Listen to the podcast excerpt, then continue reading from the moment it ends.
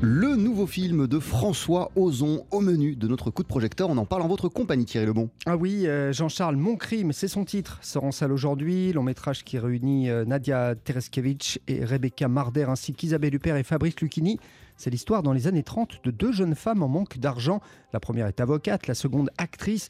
Et lorsqu'un célèbre producteur est assassiné, eh l'apprentie comédienne affirme qu'elle l'a tué car il avait essayé d'abuser d'elle. Des aveux qui seront synonymes de célébrité. On écoute François Ozon. Ma référence, c'était euh, les comédies des années 30 euh, qui étaient réalisées la plupart du temps par des grands cinéastes européens, euh, souvent juifs, allemands, d'origine allemande et qui ont migré à Hollywood, comme Lou Beach, comme Billy Wilder, Otto Preminger. Enfin bon, toute cette vague de cinéastes qui ont inventé l'âge d'or de la comédie hollywoodienne. Et, et j'avais ces films-là en tête pour le rythme, pour la manière de filmer le corps des acteurs et, et aussi pour, pour les stars de l'époque. Voilà, j'avais un peu en tête une star américaine pour chaque personnage. Pour le personnage de Rebecca, je pensais à Catherine Hepburn.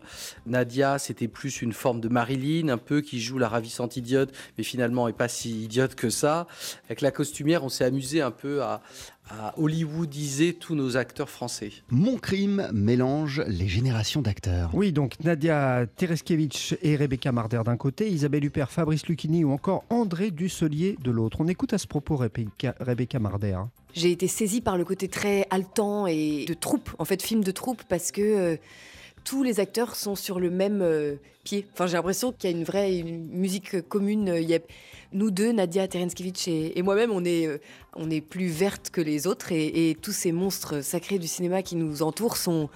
Je trouve qu'il n'y a pas de numéro d'acteur. Donc j'ai été vraiment émue par les mises en abîme, de mise en abîme, de mise en abîme du film que ce soit sur euh, des sujets d'actualité euh, alors qu'on est dans un contexte des 30, mais que ce soit aussi sur... Euh, c'est un hommage au cinéma, c'est un hommage aux jeux et aux actrices et aux acteurs. Voilà. Donc il y avait un vrai solfège commun entre nous tous, acteurs. Et alors Thierry, il faut parler de la musique de ce nouveau film de François Ozon. Bah oui, parce que qui dit années 30 hein, dit influence jazz dans l'esprit. Moi j'ai beaucoup trouvé des œuvres de, Woody Allen avec une différence de taille tout de même, hein, contrairement aux cinéastes américains qui utilisent des standards. Là c'est Philippe Rombi, très inspiré, qui a composé la bande originale de Mon Crime. On retrouve François Ozon. C'est vrai que la musique de film, euh, les gens n'en parlent pas suffisamment, mais notamment pour les comédies, c'est très compliqué à faire parce qu'il faut s'intégrer par rapport au dialogue. Souvent, surtout quand la comédie, les dialogues, il y a souvent beaucoup d'humour. Donc il faut que la musique soit là en résonance, en accompagnement, en contrepoint, voilà, donc il y a plein de choses.